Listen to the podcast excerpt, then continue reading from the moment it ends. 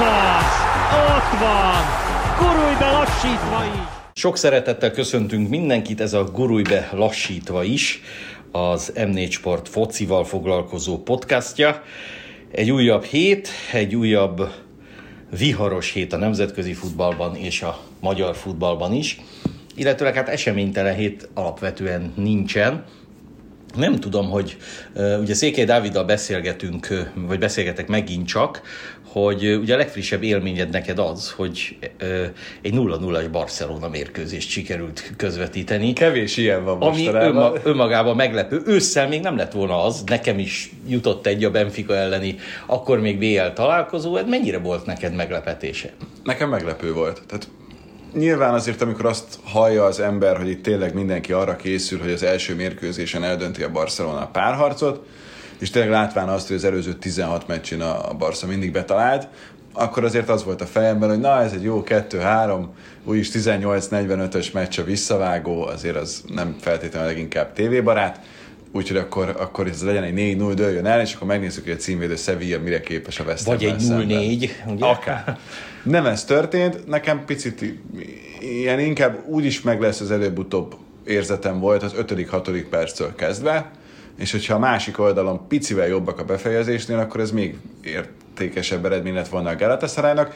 Egy biztos, így azért a visszavágó az nagyon éles lesz, óriási hangulattal, és nyilván így akkor arra választottunk, hogy akkor azt adjuk majd. Ugye a Barcelona azért Nápolyban is elég jól játszott, tehát az idegen pályától olyan nagyon nem fog megijedni, ugye ott is azt mondták, hogy ó, hát majd a San Paulo stadionban ott aztán remegő lábak, hát Pont azt olvastam viszont, és ezt a Barcelona honlapja emelte ki, hogy a, a legnagyobb hangzavar futballstadionban az a Galatasaray jelenlegi stadionjában volt, és idén mérték. Tehát, hogy nem a Galata Barszán még, de lehet, hogy ott még magasabb lesz.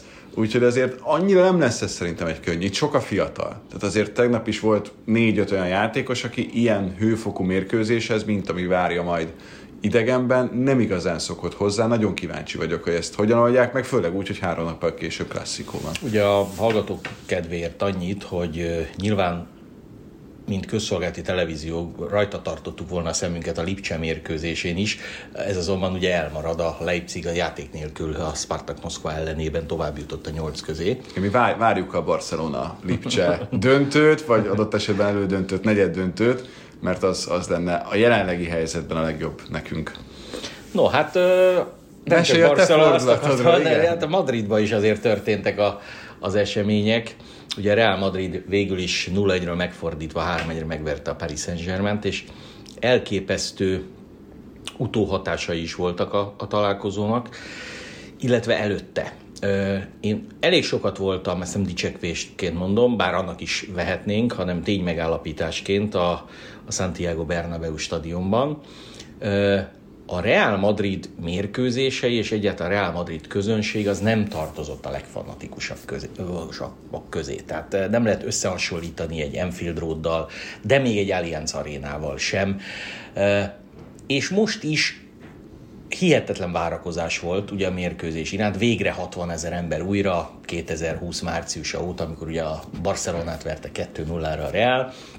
Ugye beütött a Covid utána, plusz elkezdték a Real Madrid stadionját építeni. Hozzáteszem, én az elmúlt tíz évben mindig láttam ott valamilyen munkálatot. Tehát ott, ott valami olyan tempóban csinálják, hogy valami mindig föl van állványozva, valami le van zárva, hát most, most is gyakorlatilag a sima bejárat túl gyakorlatilag egy, egy ilyen 50-100 méterre le volt minden zárva, úgyhogy az utcán összepréselődtek a, az emberek, nem volt egyébként semmilyen konfliktus a franciák és a, a, a spanyolok között, és még ilyen romosabb állapotában is, vagy mondjuk felújítás alatt állapotában is működött például a stadion túra, tehát lehetett rá jelentkezni, valahogy az ajándékboltot is megnyitották, mert azért pénzt valahogy szerezni kell.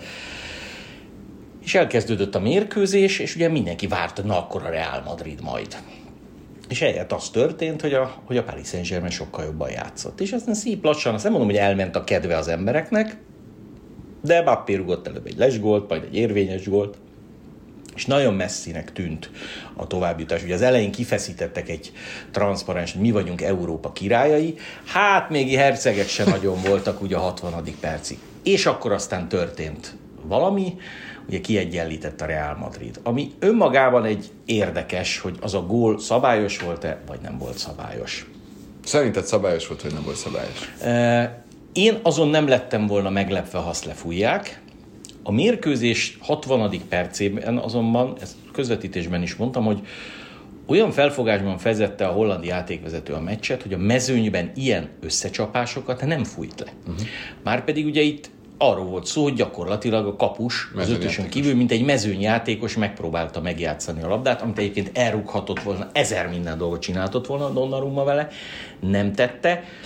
Ö, ha megfordítom, és sokat gondolkodtam rajta, ha megfordítom a dolgot, és ezt a kapus követi el a csatárral szemben, hányan követeltek volna 11-est ezért? 60 ezre biztos. Hát ott biztos. Én, én azért sem adtam volna 11-es, de igazából itt a döntés ugye az, hogy a bíró hozott valamit, és volt videóbíró, megnézte, és nem, nem látott olyan felvételt, ami a já... még, még annyit sem, hogy kihívta volna a játékvezetőt. Ez mindig nehéz, mert itt egyértelműen olyat kell látni a videón, ami, ami ellentmond annak, amilyen döntés Igen, született. Egyértelműen nem lehet ellentmondani ennek a döntésnek, mert ahhoz tényleg ez, ez ott a határ.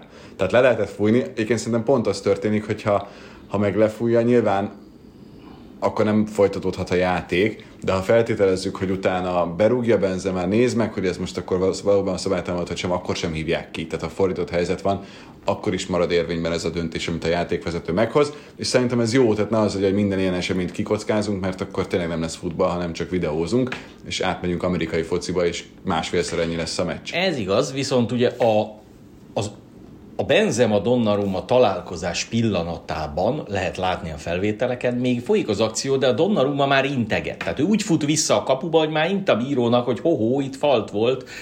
Ugye senki nem azt mondja, hogy majd védek, aztán úgy is megnézik, úgy is. Tehát, én szerintem ő is érezte, hogy ez kétséges. A, a döbbenetes ugye az volt, hogy, hogy egyrészt utána egy ilyen kvalitású csapat, mint az Paris Saint-Germain, hogy tud így összeomlani. Kettő, amire utaltam, vagy amivel kezdtem volna, hogy, hogy utána viszont olyan hangulat volt a stadionban, ami tényleg megfoghat egy, egy, egy vendégcsapatot. Tehát ott örjöngött már 60 ezer madridi, hát 2000 párizsi nem annyira, akkor már, és ott attól a góltól hitte el a, a madridi közönség is, és a Real Madrid is, hogy, hogy ezt a párharcot meg lehet fordítani, vagy legalább ki lehet egyenlíteni. Az pedig megszerzed a második gólt, és azt követően köz, saját középkezdésedből gyakorlatilag 15-20 másodperc alatt kapsz még egyet, úgyhogy a, a Paris Saint-Germain történetében a legtöbb BL mérkőzést játszó Marquinhos odarúgja a labdát az ellenfélhez, ez kellett persze egy Benzema féle klasszis, aki ezt azonnal jobb külsővel berúgja, ez egészen hihetetlen volt. De... És ott tudtad, hogy eldőlt a meccs. Tehát, hogy ott biztos voltál benne, hogy ez a PSG nem rúg még egy Igen, és, és volt még egy jelenet, vagy, vagy, vagy két-három jelenet sor, ami, ami a két csapat közötti különbséget jelezte számomra. Hozzáteszem, hogy ez, ez nem a legferebb dolog, amiről most beszélni fogok. Az egyik, ugye a második madridi gólnál elindult Modric. Modric vezette a labdát 40-50 méteren keresztül 4-5 ember között. Bármelyik lefaltolhatta volna és akkor van egy szabadrugás a félpályánál, kap a Neymar egy sárgalapot, vagy bárki kap egy sárgalapot. Ehelyett gól lett belőle, és három egynél kétszer elindult, egyszer a Bappé, egyszer a Neymar, úgy odalépett neki a Lucas Vázquez, meg egy, egy másik játékos, nem törődve azzal, hogy az akár piros is lehet, vagy éppen sárgalap is lehet, egyszerűen, egyszerűen fejben talán jobban észnél volt a Real Madrid akkor már, mint a Paris Saint-Germain, amelyik amelyik meg azért érdemelte meg egy picit a sorsát, mert ahol ilyen kvalitású támadók vannak, azok, azok ne érjék be azzal, hogy egy percig az ellenfél nem jut labdához. Tehát gyönyörűen passzolgattak a Paredes Verratti-tól kezdve Messi, Neymar, bár, bár, bárkit bevontak, még a védők is, hozzáteszem nyilván a párizsi védők, mint mondjuk a Kimpembe vagy a Gyula Mendes azért nem olyan labdabiztosak, de nem törekedett újabb gól megszerzésére a Paris Saint-Germain. Az más kérdés, hogy Bappé rúgott ugye összesen két lesgólt is még. Tehát, tehát igazából a Real Madrid elégedett lehet a továbbjutással, meg azzal, ha egy ilyen játékos, mint a Kylian Bappé, mégis őket választja, amire ugye nagyon nagy szansz van. Mert most ezt a Bappét, ha beleképzeljük még a Real Madridba, akkor, akkor azt hiszem, ha most beletennénk a Bappét a Real Madridba, a Real Madrid az egyik legnagyobb esélyese lenne a BL-nek. Így azért uh, vannak gondok. És Meglepett, bocsánat, téged az, hogy Mbappé ilyen szinten ünnepelte például a gólját? Mert én nagyon kíváncsi voltam arra, hogy milyen reakciója lesz, de abszolút úgy ünnepelte, hogy ő pont pont motivált volt a lehető legjobban, és pont nem érdekelte azt, hogy mi történik. Nagyon-nagyon megünnepelte ugye az első meccsen a győztes gólját is a 94. percben. Itt ugye az, hogy most odaléptek neki az edzésen, Geljon, most ebből lesz játék, nem lehet, kiderült, futott, mint a nyúl, Persze. tehát, és tehát a, semmi... az egyik lesgólos csele, ahogy elfeltette. Hát igen, és azért nem akárkit, tehát azért, azért az, az más volt. Még egy dolog, hogy nem tudom, hogy mi lett volna ezzel a Paris Saint-Germain-nel, ezzel a védelemmel, ha valamilyen módon Sergio Ramos játszani tudott volna. Uh-huh. Mert a Sergio Ramos biztos elüti a Modricot. Azt Tehát független attól, hogy most tíz évet együtt játszottak, nem játszottak, ott és, és az biztos, hogy, hogy egy-egynél, vagy kettő-egynél lett volna egy olyan, olyan lelki plusz ott, független attól, hogy, hogy lehet, hogy, hogy jelenleg mondjuk a, a Marquinhos van olyan játékos, mint a Sergio Ramos, a Kimpembe esetében nem vagyok benne biztos, de, de, de hogy ott, ott valami a, a teljes összezuhanástól, amit utána kifejezett az elnök azzal, hogy lerohant az öltözőbe, ugye jelentek meg hírek, hogy Neymar és Donnarumma összeszólalkozott, ők ugye aztán már ezt cáfolták, de, de hogy valaki, mint egy szolstok így összedőjön, egy, egy csapat, az, az, az egészen hihetetlen. Mit üzen neked, ezen én sokat gondolkodtam, azt, hogy a Paris Saint-Germainnek idén sem sikerül? Én nem tudom, hogy a Paris Saint-Germain az...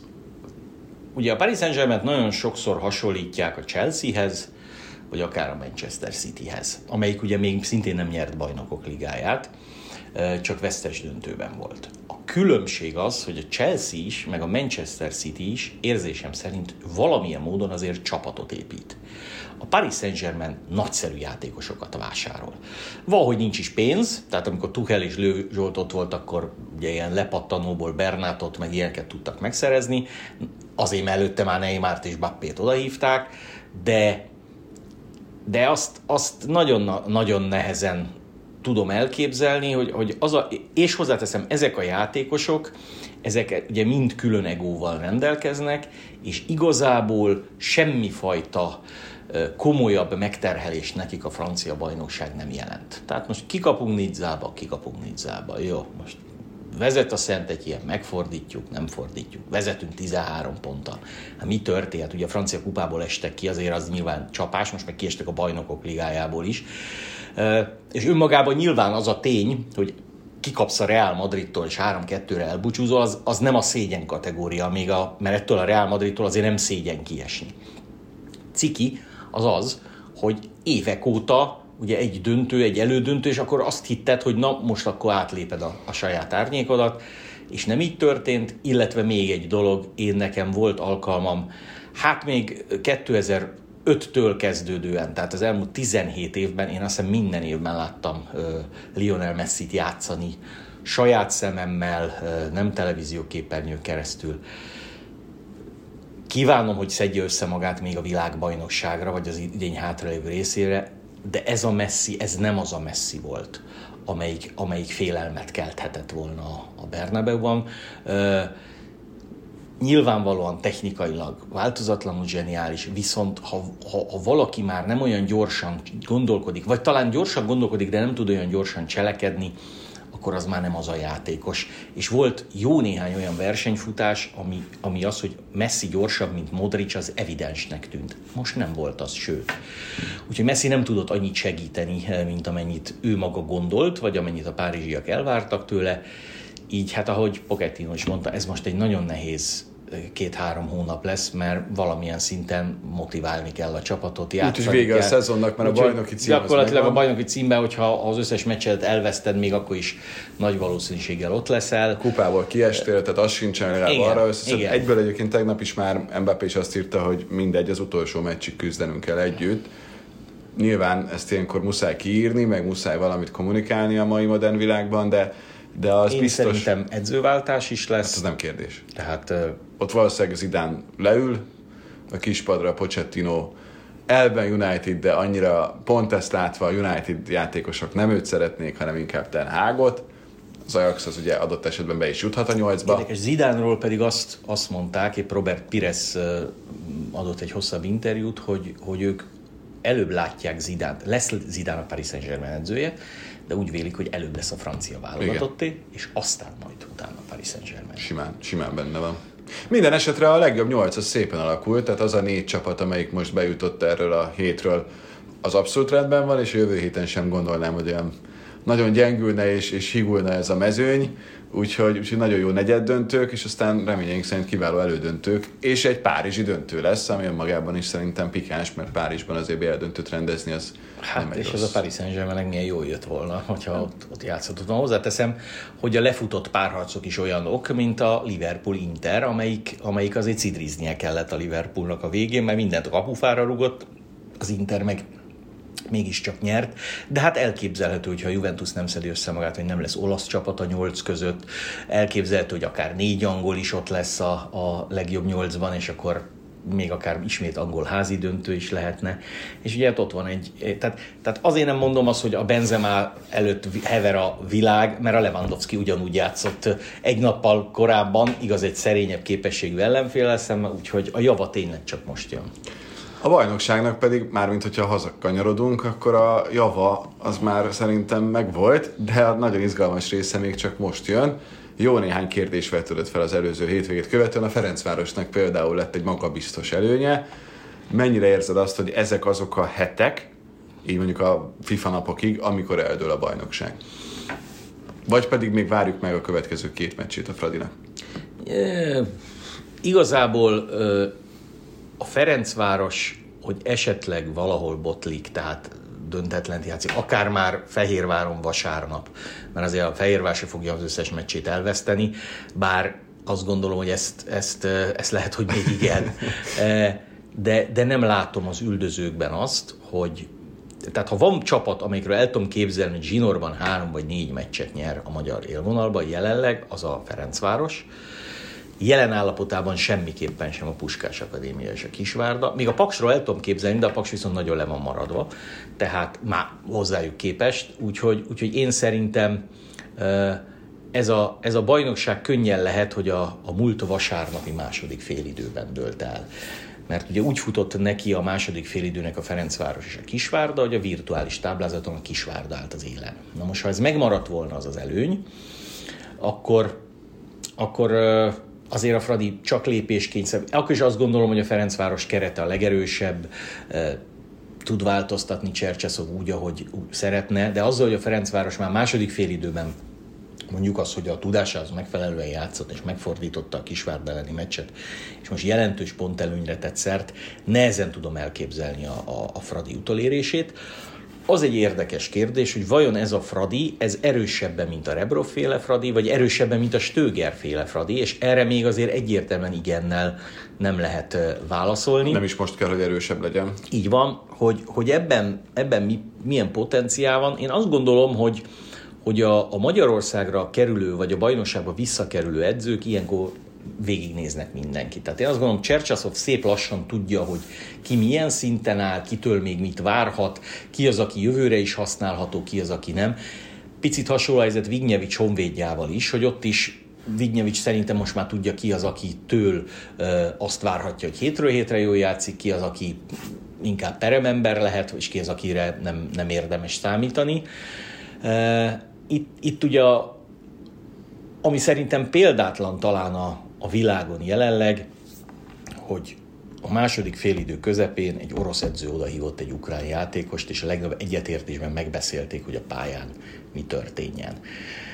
Ilyen jelenet, ez egy abszolút átlagos jelenet lett volna, nem tudom, három héttel vagy négy héttel ezelőttig. Most viszont, most viszont nem az.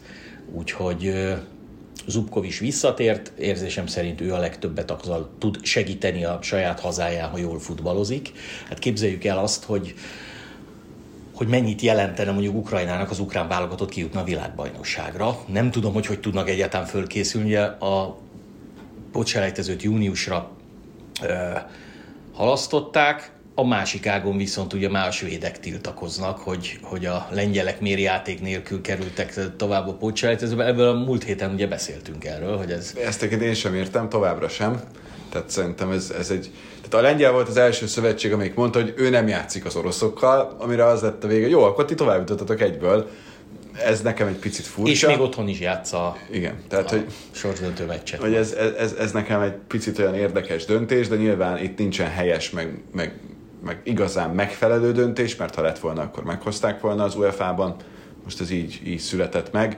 Mindegy a svédeknek azért egy mérkőzésen ezt a lengyel válogatottat szerintem még idegenben is feladat és lehetőség megverni, csak előtte jussanak tovább.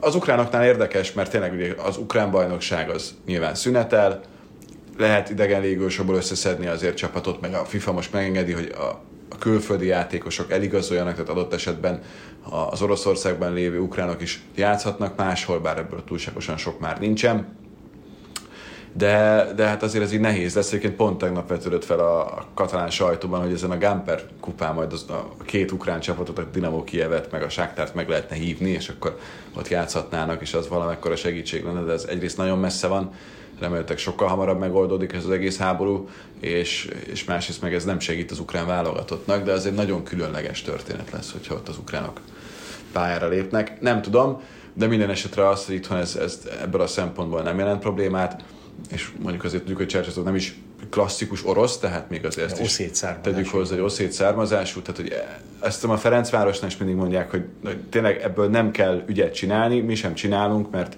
mert nincs ügy, és ez a, ez a legfontosabb, hogy nincs ügy, egész egyszerűen mindenki teszi a dolgát, és most ez a pontszámokban. Még akkor is, hogyha vége jött a győztes gól, de, de meg is mutatkozik. Hát ahol nem jön a győztes gól hosszú ideje, az a Fehérvár, múlt héten volt a kérdés, hogy szerintem nyere a, a Fehérvár, ezt most nem azért hozom elő, hogy megmondjam, hogy én megvoltam, vagy nem, de, de én bevallom, most sem érzem azt, hogy ez a Fehérvár ez képes lesz ezt a meccset megnyerni, és innentől kezdve már az is kérdés nálam, hogy tudjuk, hogy három hónapra írt alá Michael Boris, hogyha mondjuk sem ezen a hétvégén, sem a következő hétvégén, sőt, akkor már is lesz bajnoki. Tehát ezen a hétvégén, hogyha nem tud pontot szerezni ezzel a csapattal, akkor is azt mondják szerinted, hogy Boris maradj, vagy Mihály maradja a folytatásra? Hát ezt nem tudom. Ugye az, az eredmények azt bizonyítják, hogy ez nem, nem csupán edzőkérdés volt. Tehát lehet, hogy Szabics Imrének voltak rossz döntései, lehet, hogy a csapat fizikai állapota nem olyan, vagy tehát e, sok mindent lehet mondani, de nem az történt, hogy az edzőváltás után hirtelen egy csettintésre minden megváltozott. Ráadásul úgy veszem észre, hogy a, a játékosok hihetetlenül elbizonytalanodtak. Az biztos. Tehát a, a saját tudásában, ha valaki kételkedik, az, az, az nagyon nagy probléma, és itt olyan játékosok, mint a tapasztaltabbak közül Stopira, Fiola, követnek el olyan hibákat, amelyek, amelyek egy sima bajnokságban azt mondják, jó, akkor most pihenj két hétig. De láthatóan minden fehérvári, tehát ugye nem csak a meccseket látjuk, hanem utána interjúk is készülnek mindenki meg. Tehát van, akiben ez úgy jött ki ugye fiolában, hogy kendőzetlenül elmondta, mint Cseri a mezőköveljéről a véleményét. Nikolicsnak az érzelem kitörése, amikor gólcsúcsot dönt, de, de sírva fakad. Még a, a légiós Rus is olyan, olyan meggyötörten állt ott, hogy az ember tényleg megsajnálta, Hát nem gondolom, hogy a Ferencváros meg fogja sajnálni a hétvégét. Biztos, hogy tehát, tehát ott, és onnantól kezdve már nagyon-nagyon érdekes dolog a Christian Streich, aki ugye a Freiburg edzője, Sallai Rolandék edzője, és most küzdenek a BL helyért, meg az Európa Ligaért, tíz éve edző, e, és ő mondta azt, mert a Freiburg általában kiesés elkerülésért küzdött, hogy egészen más egy olyan csapatnak a kiesés elkerülésért küzdeni, amelyik az első pillanattól kezdve tudja, hogy nekünk a célunk a bentmaradás, mint egy olyannak, amelyik valahogy odapottyan, és egyszer nem volt ilyen helyzetben. És a Fehérvár esetében most, most ezt érzem. Mert lehet, hogy most a Fehérvárnak ha egy-egyre áll a Fradi ellen, akkor nem hajtani kell a győz, becsüljük meg azt az egy pontot. Következő héten majd játszunk a nyírmóttal, vagy a következő fordulóban, azt meg kell nyerni. Tehát, tehát egészen más dolog. Hát gondoljunk arra is, hogy tavasszal idejött jó néhány ukrán komoly nemzetközi tapasztalattal bíró játékos, hát nem azért, hogy bemaradjon ebben az osztályban, hanem hogy fölfele nézzünk, hogy hogy lehet a csapat harmadik, második, vagy akár vagy akár első. Most pedig, főleg a kupa kiesés után, amelyik aztán szerintem pontot tett annak a végére, hogy nemzetközi porondon vélhetően jövőre nem indul a Fehérvár, ami en, ettől a csapattól mindenképpen csalódás, az, az igencsak megkeserítheti az életet. Két dolog jutott eszembe, tenisz az egyik hasonlat, hogy, hogy egy Federert, egy Djokovicot mennyivel jobban megvisel, de főleg Federernél jött elő egy vereség, mert hogy nincs hozzászokva, ugyanaz, hogy, hogy ő csak ahhoz van hozzászokva, hogy nyer. Így aztán, ha egyszer nem sikerül, az neki sokkal fájdalmasabb, mint nem tudom, a 150. helyezetnek a világranglistán. Ez ugyanaz a párhuzam, amit te is mondasz. A másik pedig, amikor még másik televíziós csatornánál a Premier League-et közvetítettük, és a Newcastle ellen Shearerrel vezetőedzőként küzdött a bentmaradásért, és ott volt az a mondás, hogy nincs olyan, hogy túl jó keret ahhoz, hogy, hogy ne essél ki. És itt ezt most nagyon érzem, tehát hogy hogy egész egyszerűen olyan szintű spirálba került ez a Fehérvár bele, amiből borzasztóan nehéz lesz kijönni, és, és nyilván a Ferencvárosban biztos, hogy benne lesz, hogy na, azért az elmúlt években azt hallottuk, hogy na, három év kell, nem tudom hány átigazolási időszak, és akkor szépen lassan közelítünk majd a Ferencvároshoz. Nezteknek tek, hogy van az, hogy akkor most ez, ez közelítés? Igen, de nyilván a Fehérvárnak pedig az, hogy, hogy azért a saját önbecsülésünkért is játszunk, a fontos bajnoki pontokért mindenképpen, de talán ha most kikapna a Fehérvár, ez lenne, és nem 5-0-ra, hanem 2-1-re, ez lenne az a vereség, ami, ami azért benne van a pakliban, ami magyarázható. A többi magyaráz. Tehát a, tehát a, mondtad a Federert, azért gondoljunk abba bele, mi van, ha a Federer egymás követő hat tornán kiesik az első fordulóba.